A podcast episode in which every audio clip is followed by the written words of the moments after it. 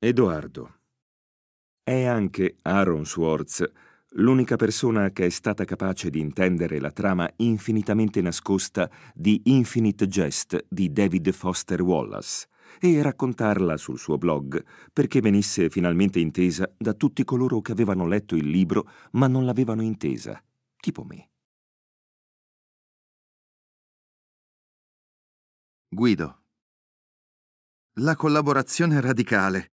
Chi se la ricorda più oggi che da strumento di liberazione nella rete si è trasformata in un mezzo di controllo orwelliano che viola ogni ambito e cancella il concetto stesso di privacy? Come precipitati a vivere in una distopia, immersi nel mondo di Matrix, ci scopriamo osservati da un nuovo capitalismo della sorveglianza che si nutre del continuo monitoraggio delle identità digitali e dell'accumulazione e aggregazione delle informazioni che risultano dai nostri comportamenti, consumi e persino rotte di navigazione in Internet. Sono i big data, le architravi di un paradigma estrattivo capace di mettere a valore Ogni aspetto della vita umana, dai saperi alle relazioni, dalle capacità linguistiche ai bisogni, in un ciclo produttivo indefinitamente estendibile che trasforma anche i social network in risorsa cruciale. Mentre crediamo di chiacchierare liberamente, le nostre informazioni, preferenze, opinioni vengono archiviate e messe a disposizione, a vantaggio, di immense corporation. Perfino i meccanismi di messa in comune sono diventati occasioni di profitto. La sharing economy consiste nella condivisione dell'utilizzo di un bene o della fruizione di un servizio, ma per quanto sociale, amichevole, utile e comoda da usare possa sembrare ed essere, l'applicazione che presiede la condivisione rimane privata e proprietaria e si riserva gran parte dell'utile di ogni condivisione. Il prestatore di infrastruttura o d'opera, cioè colui che mette a disposizione l'automobile o il suo tempo o la sua capacità di offrire un servizio, si rallegra e si compiace di sentirsi libero imprenditore di se stesso e di poter guadagnare affittando per breve tempo ciò che alla fine della prestazione ritorna suo, e solo di rado si rende conto di essersi infilato in un durissimo lavoro a chiamata che, oltre a occupare tutto il suo tempo e impedirgli di svolgere altri lavori, gli fa incassare quattro soldi e in assenza totale di diritti e garanzie. È un autosfruttamento mascherato dall'ingannevole mantra che predica la trasformazione di ogni individuo in un'azienda e crea una forza lavoro dilettantesca e dunque ricattabile, sradicata e soggetta a mobilità totale, che invece di far nascere nuove opportunità di occupazione va a offrire una versione low cost di professionisti e strutture già esistenti, e finisce per togliere posti di lavoro assicurati e garantiti a chi vi lavora, impoverendo così la società e contribuendo a farla avviare verso la deflazione. Sui libri di economia si legge che la deflazione è la generale diminuzione dei prezzi, dunque il contrario dell'inflazione e in apparenza cosa buona e giusta. Invece la deflazione è male e dal male nasce, cioè dal calo della domanda di beni e servizi e dal conseguente ribasso dei prezzi che le aziende praticano per invogliare i sempre più rari compratori, cosa che a volte funziona e a volte no, ma di certo si ripercuote sui bilanci delle aziende, che si vedono ridotti o azzerati gli utili e allora tagliano i costi e si ridimensionano e licenziano le persone che a loro volta tornano a casa e smettono di comprare e così l'economia si avvita e va in recessione e in recessione rimane. Oggi non è solo la pressione di una crisi quasi decennale a schiacciare il prezzo di prodotti e servizi, ma il concorso di una pluralità di fattori. L'austerità imposta dal QE, la globalizzazione, l'avanzamento tecnologico, la delocalizzazione della produzione in paesi dal costo del lavoro più basso, la sharing economy, persino l'immigrazione sono fattori deflattivi. L'austerità richiede una compressione di salari e consumi che danneggia il consumo di beni e servizi fino ad arrivare a impedirlo. La globalizzazione impone una competizione mondiale per aggiudicarsi ogni mercato e la lotta sui prezzi ne è il fulcro. La tecnologia propone ogni giorno nuovi metodi per svolgere il lavoro senza intervento umano, abbattendo i costi di prodotti e servizi e creando però un serbatoio di licenziate e licenziati che sono disposti, perché obbligati, ad accettare ogni tipo di inquadramento e retribuzione pur di lavorare. Dell'impatto sui prezzi della delocalizzazione mi pare tu abbia scritto abbastanza, Edoardo, e della sharing economy si è detto poche righe sopra. L'immigrazione, poi, che così spesso e così insopportabilmente in Italia diventa tragedia, contribuisce a riempire continuamente quel serbatoio di forza lavoro che è già grandemente eccedente rispetto ai bisogni. Benvenuti nell'inferno della deflazione, che poi non è altro che il giusto contrappasso per chi ha vissuto tutta la vita col sacro terrore dell'inflazione. Se su una base puramente teorica la deflazione non è necessariamente un male per le classi più deboli, poiché il calo dei prezzi diminuisce il costo della vita e aumenta il potere di acquisto pur in presenza di un salario che non cresce, nel mondo reale non funziona così. Perché a dispetto di tutte le teorie economiche che abbiamo studiato all'università, oggi c'è un elefante nella stanza. Nuovo, immenso, mai visto prima. E invisibile perché della sua esistenza sanno in pochi. Questo elefante è il Cue. Vi racconto un'altra storia. Durante la corsa all'oro in America ci si rese conto che nei luoghi dove veniva scoperta una nuova vena aurifera avveniva il maggior numero di furti, rapine e disordini sociali. Contro ogni aspettativa, di fronte a una nuova ricchezza, la comunità si frantumava invece di rifiorire e la violenza eruttava di continuo, senza freni. Già perché i minatori che vivevano nelle vicinanze della nuova miniera si scoprivano di colpo benestanti e iniziavano ad accaparrarsi tutti i beni e i servizi allora considerati essenziali. Le case più grandi, i medici più capaci, il cibo più fresco, il whisky migliore, le prostitute più belle. Per il resto della comunità, ovvero tutti coloro che erano esclusi dalla nuova vena, tutto ciò divenne di colpo irraggiungibile e furono disordini, violenze, sommosse. Oggi potremmo dire che quelle miniere sono le banche centrali, mentre l'oro sono i tassi a zero. I pochi che hanno accesso ai tassi a zero, e cioè chi ha potere, peso politico o beni da dare a garanzia, ricevono fiumi di denaro e possono indebitarsi senza paura e comprare ciò che vogliono, magari rifugiandosi in investimenti in settori regolati da tariffe statali. Chi ha i tassi a zero non ha accesso, e cioè chi non ha potere o peso politico o beni da dare in garanzia, vede abbassarsi i prezzi delle cose che non gli servono, come gli stracci del fast fashion, e alzarsi i prezzi di ciò che invece è obbligata a pagare, come le tasse, le tariffe, il costo della scuola e dell'assistenza sanitaria. È così che ci si impoverisce, quando muoiono le pari opportunità, quando si scavano i fossati tra le classi sociali, quando si scambiano i diritti con le merci e i beni fondamentali con gli acquisti voluttuari. E poi, per dirla con un mio vecchio amico, la gente si incazza e non capisce nemmeno contro chi.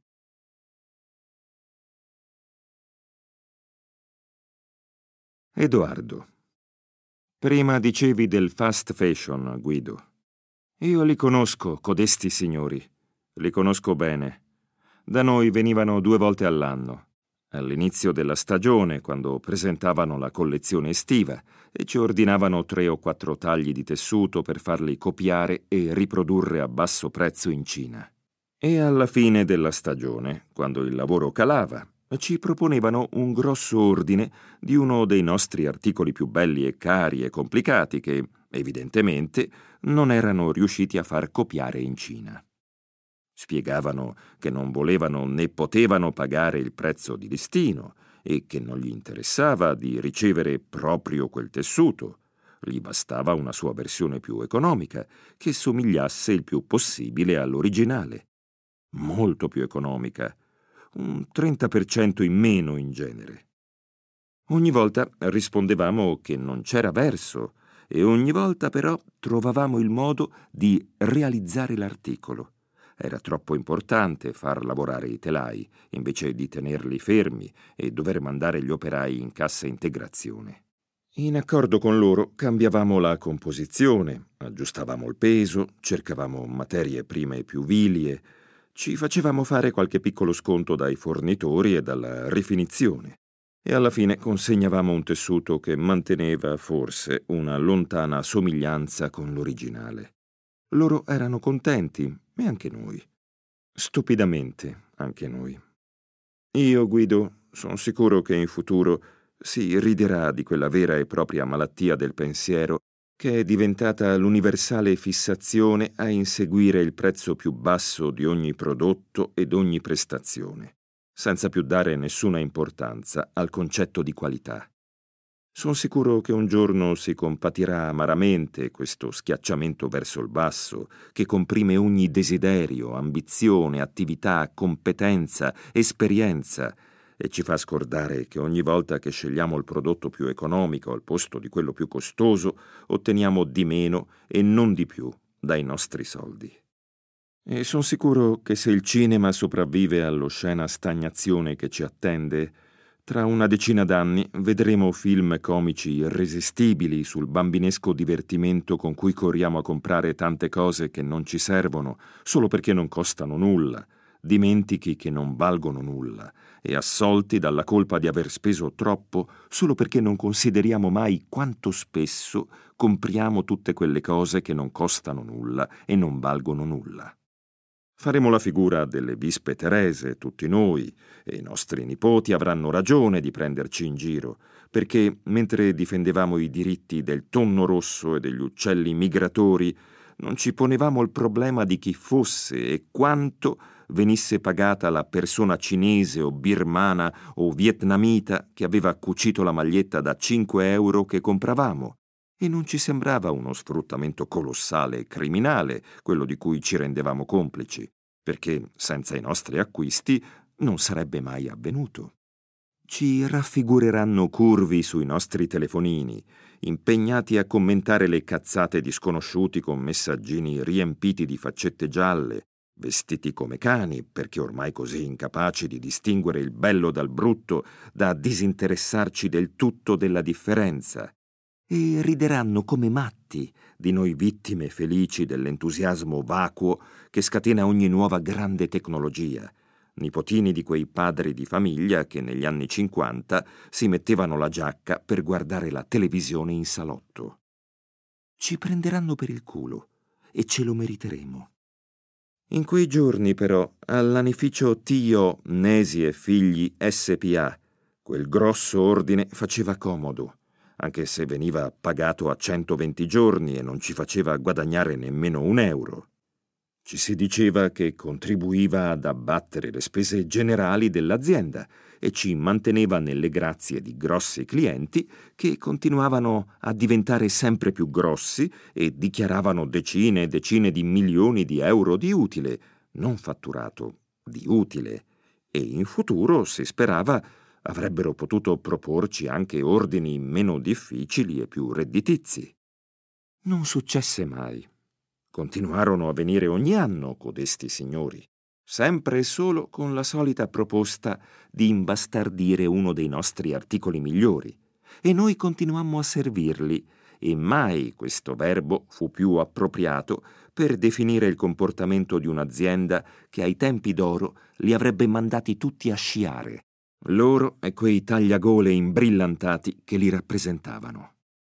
Oggi leggo con grande soddisfazione e ammirazione le imprese di quelle intrepide e instancabili attiviste, perché sono quasi sempre donne, che in tutta Europa si sforzano di spiegare al grande pubblico come il fast fashion, così appropriatamente l'hanno chiamato, a ricordare più gli hamburger che la moda, nasca necessariamente dallo sfruttamento e sullo sfruttamento prosperi, perché non è davvero possibile offrire i prezzi che codesti signori offrono senza attirare il collo a qualcuno o a tutti nella lunghissima catena produttiva necessaria a produrre quei cenci senza storia né genio che a milioni in tutta Europa e nel mondo si accapigliano ogni settimana per poter comprare, credendoli belli, credendoli nuovi, credendoli moda.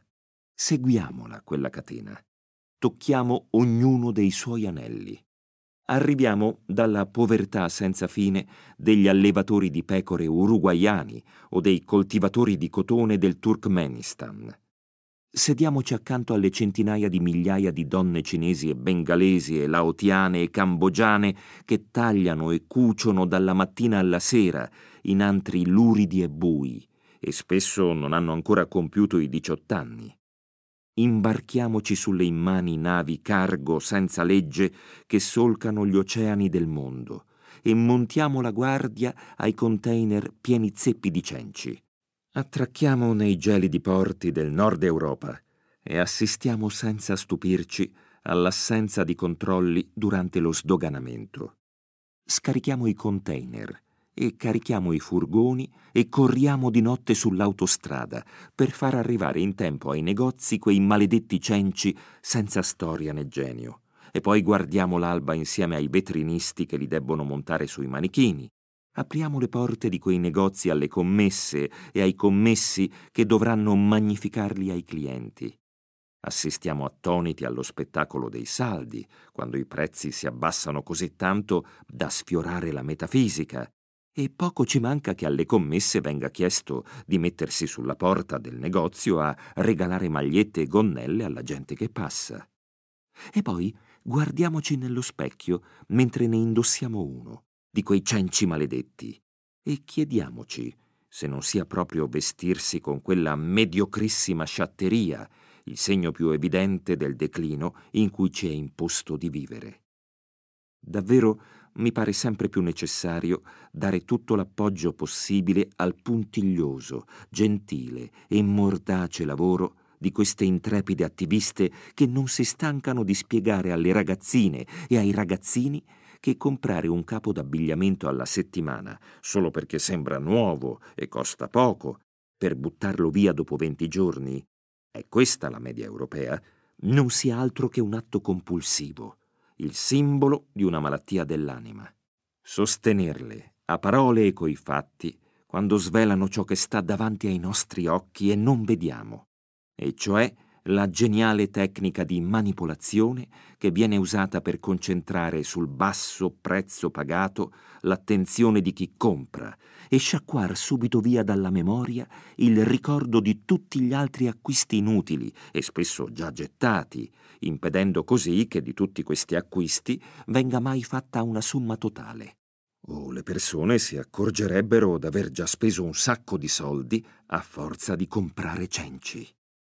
Al contrario di me, riescono a raccontare tutto questo senza arrabbiarsi mai, con serenità, con la giusta dose di indignazione, continuando a portare testimonianze di ciò che accade nelle fabbriche che producono ciò che compriamo, senza mai addentrarsi nella questione immensa del brutto che viene contrabbandato per bello, dello scadente venduto per buono, del fragile dichiarato robusto, del vecchio spacciato per nuovo della menzogna fondamentale che sta al centro di questo meccanismo marcio, e cioè l'idea che in quei negozi sia possibile comprare il lusso e la qualità e l'eleganza e spendere pochi euro. Riescono persino a non dire mai, a chi invece ancora oggi sostiene di essere grato d'avere la possibilità di vestirsi alla moda risparmiando un mucchio di soldi, che alla moda non si vestono di certo. Perché la moda, per Dio, era tutta un'altra cosa. Terza parte. 2016. Guido. All'inizio della torrida estate del 2016, col referendum inglese sulla Brexit e le elezioni presidenziali americane di novembre ormai alle porte, niente sembra poter disturbare lo status quo contro il quale questo libro si è lungamente disperato. Del resto, se si esclude l'abrogazione del Glass-Steagall Act da parte di Bill Clinton nel lontano 1999, nessuno dei molti e pur gravissimi avvenimenti politici degli ultimi vent'anni ha mai avuto una ricaduta importante e duratura sulla finanza e sull'economia. Nel sistema che ci è stato regalato, la capacità di influire sull'andamento dei mercati degli atti di un singolo premier o di una singola nazione o persino di un coacervo di nazioni appare ormai ridotta ai minimi termini. A guidare con mano ferma le borse e il commercio mondiale è il lento procedere in avanti di forze immense scatenate 16 anni prima da decisioni politiche e culturali prese alla metà degli anni Ottanta da politici cresciuti durante la Seconda Guerra Mondiale. Esse scolpiscono la natura del mondo, non certo le decisioni dei governi attuali che, almeno in Occidente, si sforzano con fatica di amministrare lo status quo e non provano neanche più a modificarlo. Sebbene i sondaggi sulla Brexit preannuncino un esito incerto, è difficile immaginarsi un'uscita del Regno Unito dall'Europa e il contrapporsi di Leave e Remain pare svolgersi senza suscitare grandi passioni all'inglese, rispettando la flemma e gli humor che, grazie a Dio, continuano a permeare ogni cosa britannica e sembrano sconsigliare deviazioni dal sentiero della tradizione. Solo negli ultimi giorni, prima del referendum, almeno in Italia, Si iniziano a leggere sui giornali e vedere in televisione cronache dissonanti dal consueto coro di lodi all'economia inglese, sempre presentata dai corrispondenti come estremamente vitale e dinamica, modernissima e multiculturale, probabilmente intendendo l'economia della magnifica Londra, dove i corrispondenti vivono. Le storie che cominciano a filtrare raccontano invece la realtà di un'Inghilterra di provincia dove la delocalizzazione ha picchiato duro e sono stati persi centinaia di migliaia di posti di lavoro e si è diffuso un forte sentimento di sconforto e persino di rabbia verso tutto ciò che rappresenta la secolare tradizione di apertura al mondo del Regno Unito, immigrazione compresa. Pare proprio che mentre Londra si dichiara entusiasta di rimanere in Europa, il resto dell'Inghilterra voglia uscirne a tutti i costi. Poi, a una settimana dal referendum, una giovane deputata laburista favorevole al Remain, Joe Cox, viene uccisa a pugnalate e colpi di pistola da un folle nazista che la aggredisce urlando Britain First e il mondo dirige finalmente la sua preoccupata attenzione verso il Regno Unito, dove gli ultimi sondaggi, certamente influenzati dalla tragedia, danno in vantaggio il Remain. La vittoria di stretta misura del Leave si abbatte sull'Europa e sui mercati con la forza di un maglio e subito si apre l'immenso problema sia pratico sia psicologico di come fare a staccare politicamente ed economicamente e finanziariamente il Regno Unito dall'Europa perché una procedura d'uscita stavolta esiste, l'articolo 50 del Trattato sull'Unione Europea, ma non è mai stata attivata. Fino a quel momento infatti era sempre stato chiesto di entrare a far parte dell'Europa e mai di uscirne. Pochi mesi dopo arriva l'incredibile, impensabile vittoria alle elezioni americane di Donald Trump, anche lui dato perdente dai sondaggi e anche lui ergendosi sul voto degli stati industriali dove più grave era stata l'emorragia di posti di lavoro post-globalizzazione, a mostrarci il volto di un'America che non conoscevamo. Un paese profondamente lacerato e brutalmente scontento, del tutto diverso da quello esultante proiettato verso il futuro che ci veniva raccontato dalle televisioni, dai giornali e persino dai dati macroeconomici dobbiamo constatare che nemmeno la forte crescita, almeno per gli standard a cui siamo abituati noi europei, e la disoccupazione in calo riescono più a fotografare la reale situazione economica e finanziaria degli Stati Uniti. Troppo diversi i destini dei cittadini, troppo diseguale la loro visione del presente, troppo poco condiviso il benessere che pure l'economia continua a generare.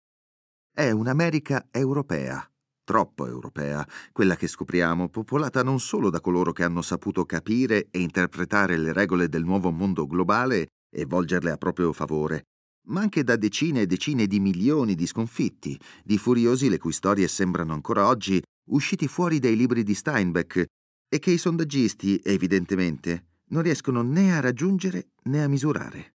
È un popolo la cui voce non ci era stato dato modo di ascoltare che vive fuori dalle grandi città o da esse è stato espulso.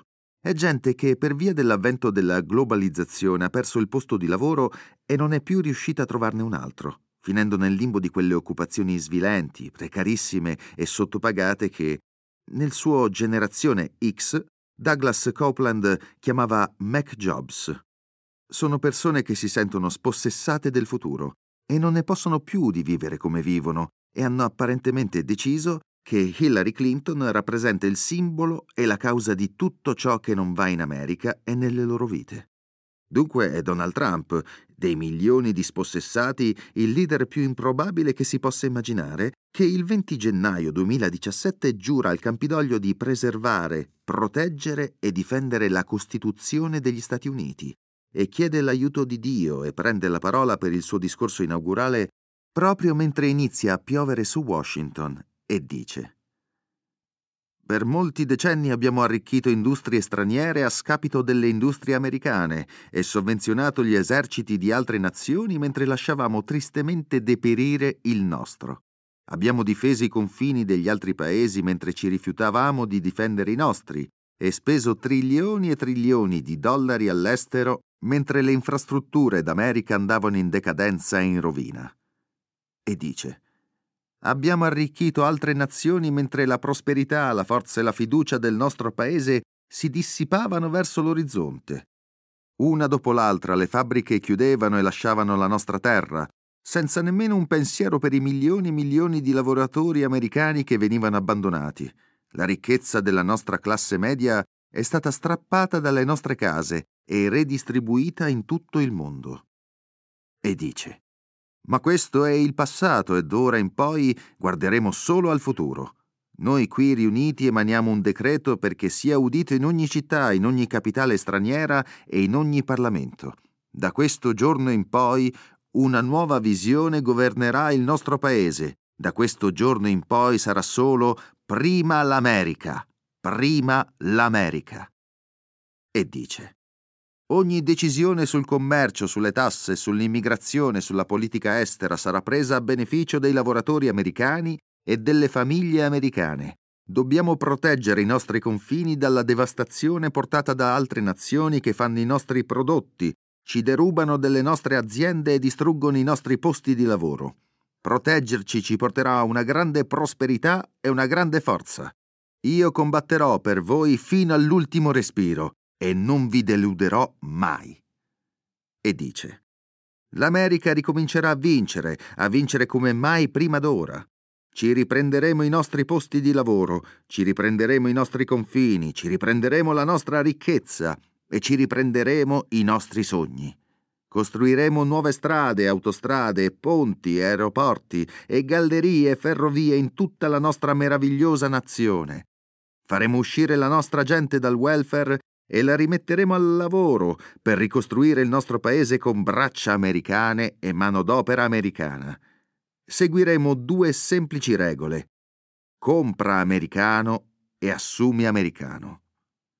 E dice, non falliremo.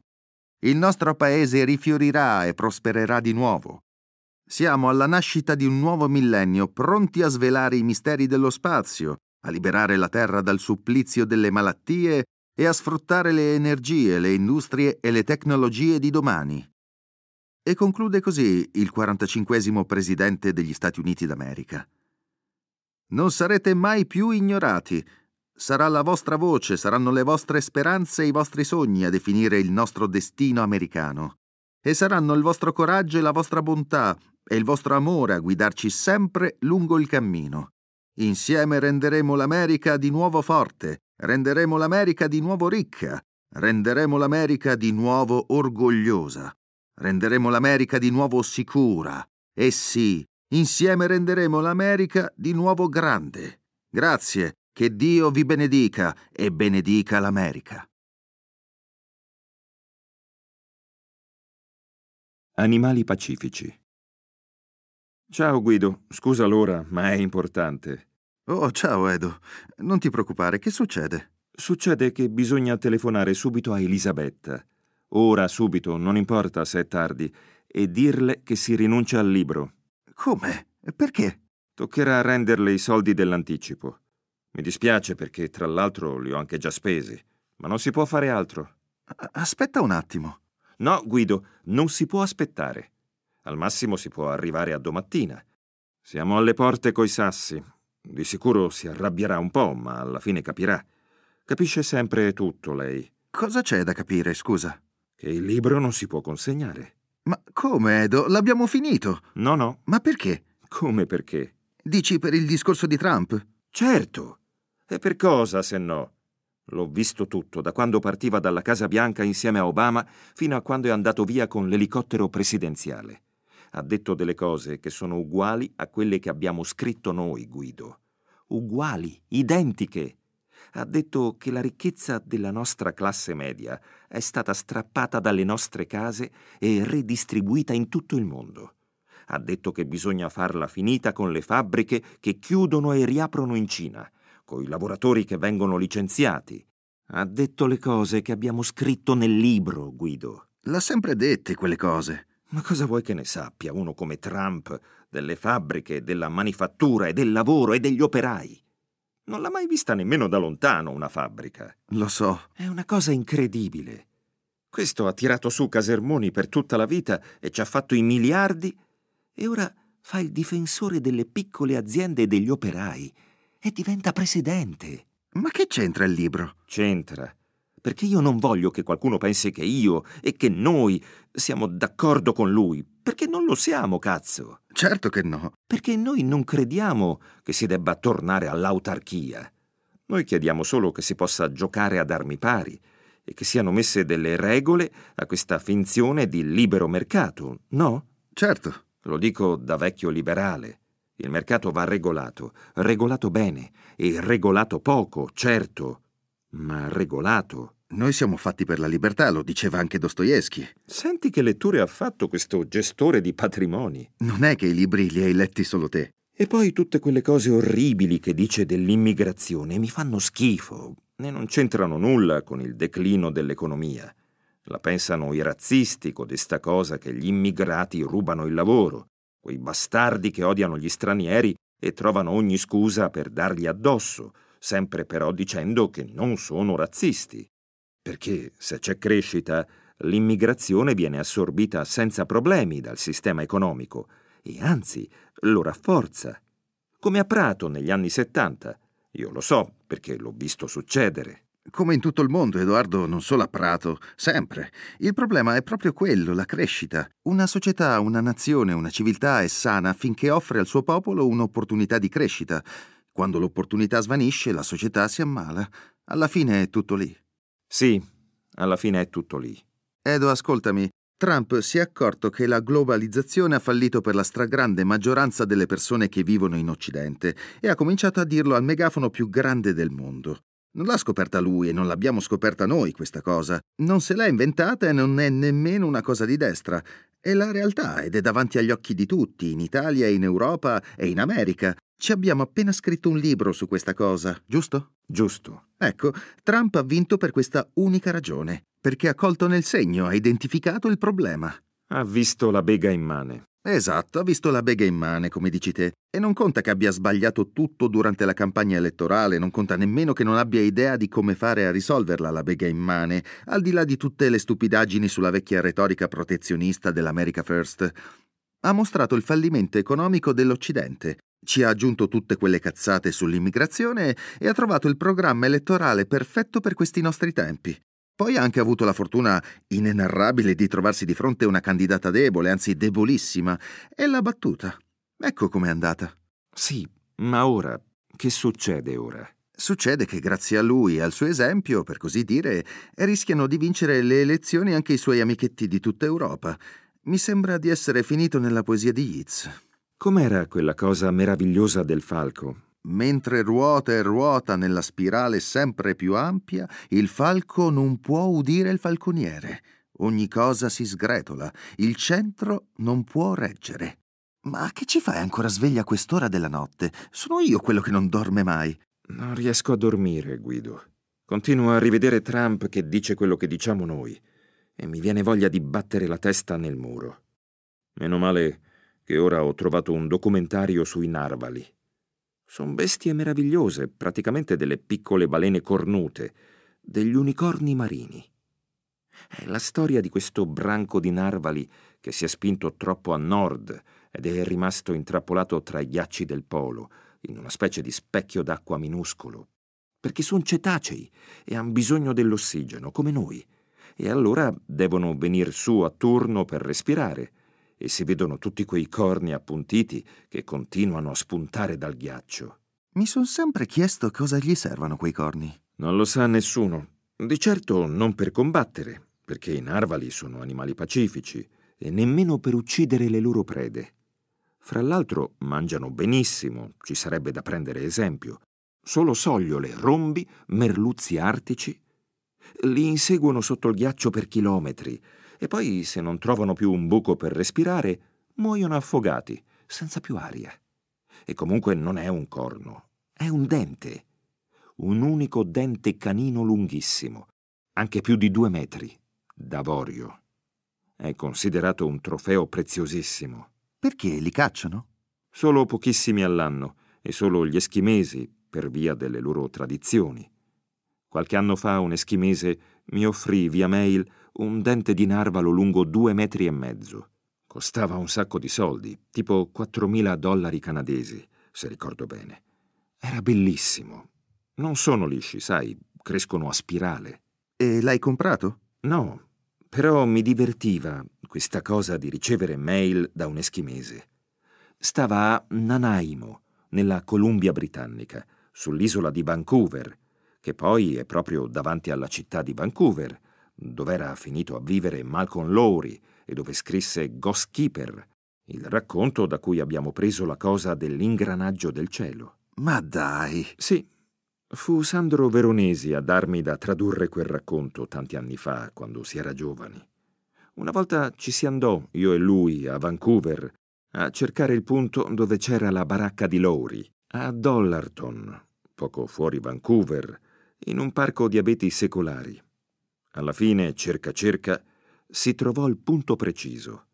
Era in una specie di insenatura, tipo un fiordo, e in lontananza si vedeva la raffineria che di notte spuntava sulle fiamme infernali che terrorizzavano Lowry quando era ubriaco marcio cioè sempre. Siete entrati nella baracca? No, la baracca non c'è più. Gli prese fuoco, poveraccio, e con la baracca bruciò anche il manoscritto di In Ballast to the White Sea, il romanzo enorme che stava scrivendo e che doveva essere il paradiso di una trilogia di cui sotto il vulcano era l'inferno e caustico lunare il purgatorio. E non aveva un'altra copia? No. E non provò a riscriverlo? Provò, ma non gli riuscì. È tutto perduto. Ah, aspetta, l'ho trovato anch'io il documentario sui narvali. Eccoli. Ma sono tanti a dover spuntar fuori a turno da quel buco minuscolo. Sono troppi, non ce la possono fare. Eh sì, saranno una dozzina, anche di più. Sono prigionieri, quanto potranno resistere? Non lo so, Guido. E perché nessuno li aiuta? Come? Sì, perché quelli del documentario non li aiutano? La troupe, il produttore, insomma, tutti quelli che stanno lì a riprenderli mentre rischiano di morire e non fanno nulla per salvarli, perché non fanno qualcosa? Perché non spezzano il ghiaccio per liberarli? Al polo ci saranno arrivati con una rompighiaccio, no? Credo di sì. Non è che questo è uno di quei documentari tristi dove ti fanno affezionare agli animali e poi li lasciano morire, vero? perché se è così non mi va proprio di guardarlo. Ho avuto anch'io una giornata difficile per via di quel discorso. Aspetta, stiamo a vedere. Ma è davvero una cosa incredibile questo venir su a turno per respirare. È come una danza, no? Sì. E poi questo gran balenare di corni che non sono corni, di armi che non sono armi e che non gli servono a nulla. Edo, quei narvali sono come noi. Sono prigionieri del ghiaccio, proprio come noi e come noi hanno tutto intorno a loro un oceano infinito e meraviglioso, ma non ci possono entrare perché si sono messi in trappola da soli. Aspetta, guarda. Ecco. Si sono liberati. Sì. Si sono liberati. Non muoiono più. Sono salvi. Sì, sono salvi. Hai appena ascoltato Tutto è in frantumi e danza di Guido Maria Brera e Edoardo Nesi, letto da Oliviero Cappellini e Luca Sbaragli. Una produzione Audible Studios.